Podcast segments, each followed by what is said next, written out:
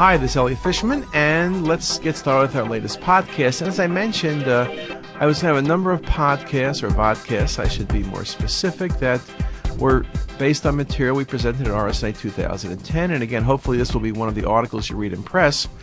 But this is uh, on CT and CTA evaluation of cystic pancreatic tumors over 3 centimeters in size, the role of 3D mapping in lesion definition, detection, and uh, characterization. And this is by one of our residents, uh, Dr. Miller, and uh, the group from Radiology and Pathology at Hopkins. So, what were our goals? And the goals were actually uh, pretty straightforward.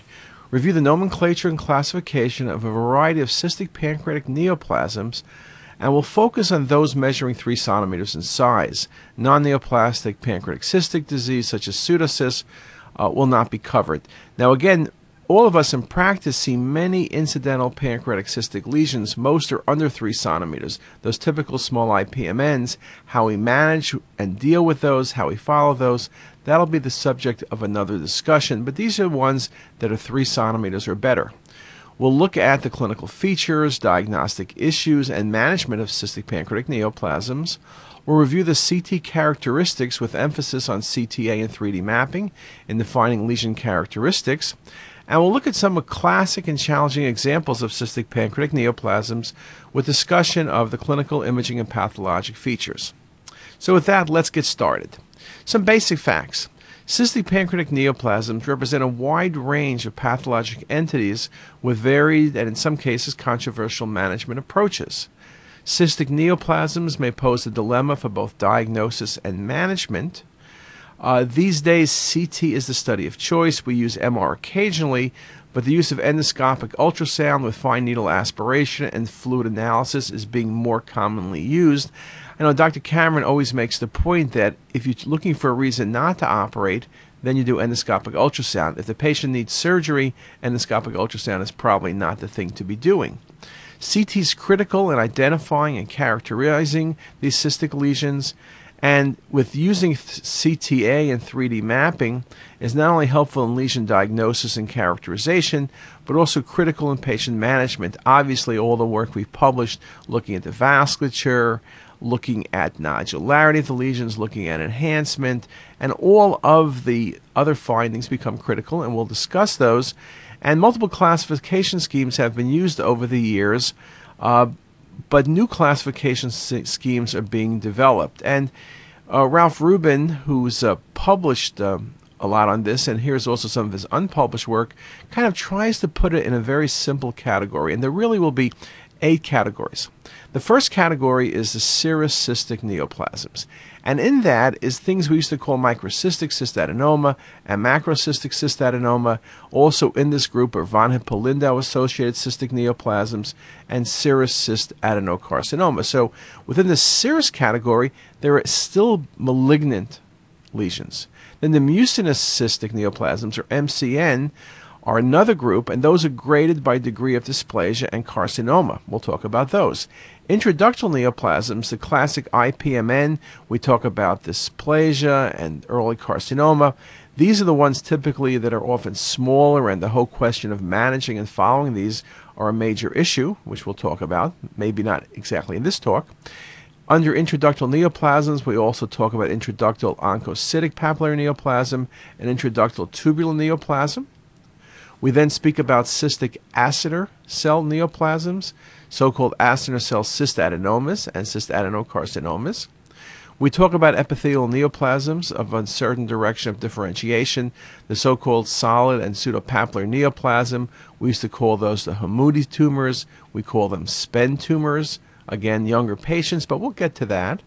Ordinary ductal adenocarcinoma with cystic change, uncommon, but we see that sometimes. Cystic pancreatic endocrine neoplasms. We often typically speak about neuroendocrine tumors or PET, PET, pancreatic endocrine tumors as being very vascular, but occasionally they'll be cystic, and sometimes the entire lesion is cystic only with some rim enhancement. So that's in the categories. And then lymphoepithelial cyst. So let's look at this a bit more carefully. First of all, a couple comments on protocols. Our protocol is pretty classic. Distend the stomach and proximal small bowel. We use between 100 and 120 cc's of non-ionic contrast, typically Omnipaque 350. We inject typically, we like to go to about 4 to 5 cc's a second. Uh, delayed are typically 30 to 35 seconds arterial and about 50 to 60 seconds venous, depending on the scenario. We'll use the thinnest collimators, typically 0.6, reconstructing the slides at 0.75 uh, millimeter slice thickness at 0.5 millimeter intervals. So 0.75 by 0.5, it's really good at creating very nice 3D reconstructions for us. It really allows us to get very good data sets without partial averaging. And that's a very typical protocol, right? Thinnest collimation 0.6, then 0.75 by 0.5. So let's look at these individually. Serous cystic neoplasms is most common in women or more common in women in the seventh decade of life, older patients. The majority are benign cystadenomas. Cystadenomas can be microcystic or macrocystic, and lesions may be oligocystic, which can be very difficult in diagnosis. Cystadenomas can occur anywhere in the pancreas. On CT, classically, serous adenomas are well circumscribed, demonstrate central scar or sunburst calcifications. Again, that sunburst calcification, very central, can be very helpful and very specific for making the diagnosis. These lesions are benign and resected only if they're symptomatic or if the diagnosis is in doubt. Cyst adenocarcinomas are extremely rare, but in those cases we see secondary signs like nodularity, maybe local invasion. One of the things with serous cystic tumors, even when they're large, they don't obstruct the common duct or pancreatic duct. When they start obstructing, which can happen sometimes, I always then worry about the possibility of neoplasm. So here's just a nice example a 61 year old male, asymptomatic incidental lesion, no history of pancreatitis or cancer. Um, you look at this lesion, and what are you seeing? A 4.4 centimeter cystic lesion, central scar, sunburst calcification, classic cyst adenoma. When you look at it a bit more closely, you really do appreciate that sunburst calcification. You also see the septations, the characteristic central scar. This is classic for serous cystadenoma. A patient was symptomatic, and so this was removed, uh, and uh, the diagnosis was proven at pathology. Another example here's a large cystic lesion. Patient had abdominal pain, but you can see this lesion is cystic. There are calcifications present. It's 11 centimeters, and sometimes these cystic tumors are indeed very, very large. When you look at it with 3D mapping, you really do appreciate the septations better. I have found, particularly off the venous phase imaging, I see the septations, particularly that honeycomb pattern, much better than I would see typically on axial imaging. I also see the honeycomb pattern better on venous than I do on arterial phase imaging. Um, this mass was resected, classic serous cyst adenoma. Another example. Here's a nice cystic case, again, well defined. At first, you look at it and you say, gee, could this be, um, you know, malignant? Is there a septation there or is that a nodule? Well, what you're seeing here is just under a 5 centimeter cystic lesion, tail of pancreas. There is some mural thickening and a small mural nodule. Um, you really would have to worry. When I see mural nodules, you're never going to simply follow this patient. Can you do endoscopic ultrasound with uh, fine needle aspiration and look at some of the fluid? The answer is yes. But if it comes back negative, that nodule is still going to bother you. And these are the cases where really you need to resect. And this was, you know, purely cystic. This was an oligocystic serous cystadenoma. So again, one of the varieties. This is the one you really can't diagnose. You know, and say, oh, leave it alone. This is the one that's going to come out. Okay. What about mucinous cystic neoplasms? These can be benign or malignant, and they're graded pathologically by degree of dysplasia and presence of carcinoma. So sometimes they look ever so benign looking, but at path will be malignant. Again, it's more common in women 50 to 70 of years of age. This one's most common in the pancreatic tail. So when you see a cystic lesion in the pancreatic tail, you better be thinking about MCN does not communicate with the pancreatic duct, so there's no duct dilatation. It's typically oligocystic and occasionally may demonstrate eccentric calcifications, but doesn't have those central calcifications you typically see with uh, serous cystadenomas. You can see mural nodularity, a thickening. If there are cysts, they're larger. Uh, this, solid mass components. And again, when there are solid components, that always increases the likelihood of malignancy. When I see a cystic lesion with solid components, it's coming out. You're really worrying about neoplasm. It's not always going to be malignant, but there's a high likelihood indeed it will be. And typically, MCNs are indeed resected. There's a 43 year old. Cystic pancreatic lesion, incidental finding, uh, has focal mural calcification. We'll look at it a little bit more closely. Here it is again. There's no nodularity, but that area of calcification is sort of a mural nodule. Uh, it's of concern. It's not a leave alone lesion. And, and many times in pancreas, we've said this before your decision is operate or non operate, follow or take care of things.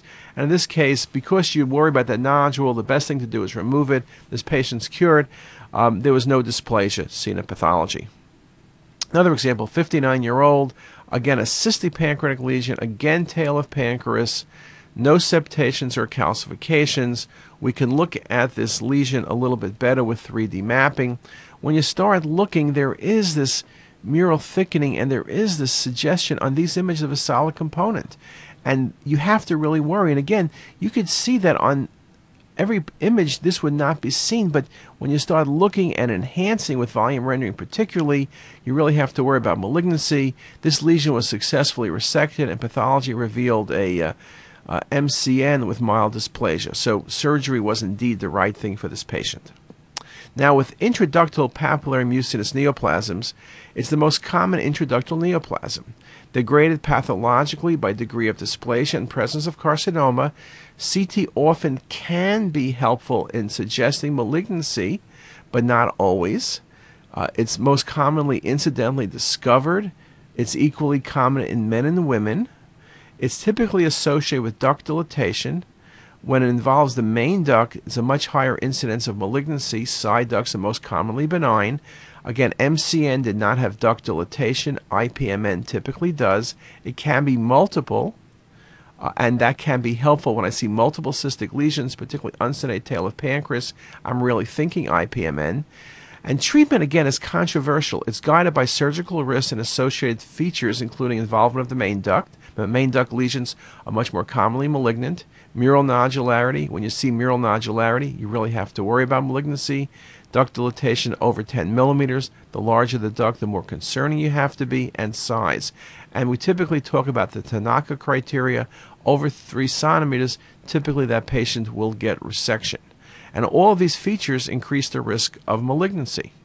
So let's look at some examples. Here's an IPMN, 79 year old male. You can see it, the patient has abdominal pain. Pain is also a risk factor. We see a 3.4 centimeter cystic lesion. You see dilatation of the main pancreatic duct. But what you're really worried about here is the septations and nodularity. The duct is prominent. There's several other small lesions. The additional lesions don't worry me, but the septations and nodularity really worry me. We recommended resection. This patient had it resected and had a uh, branch duct IPMN with high grade dysplasia, so the right thing was done for this patient. What about this patient? Again, an asymptomatic patient, incidentally discovered. You can see a 5 centimeter cystic lesion in the pancreatic tail. There's proximal duct dilatation. Again, uh, the septations. It's not a simple cystic lesion. This is not the leave alone lesions. Do a distal pancreatectomy, and this was a moderate dysplasia. So that's sort of half of the cystic lesions. And I'll tell you what we'll do is let's take a break, and then we'll pick it back up with solid and pseudopapillary neoplasms. And with that, see you in a few minutes.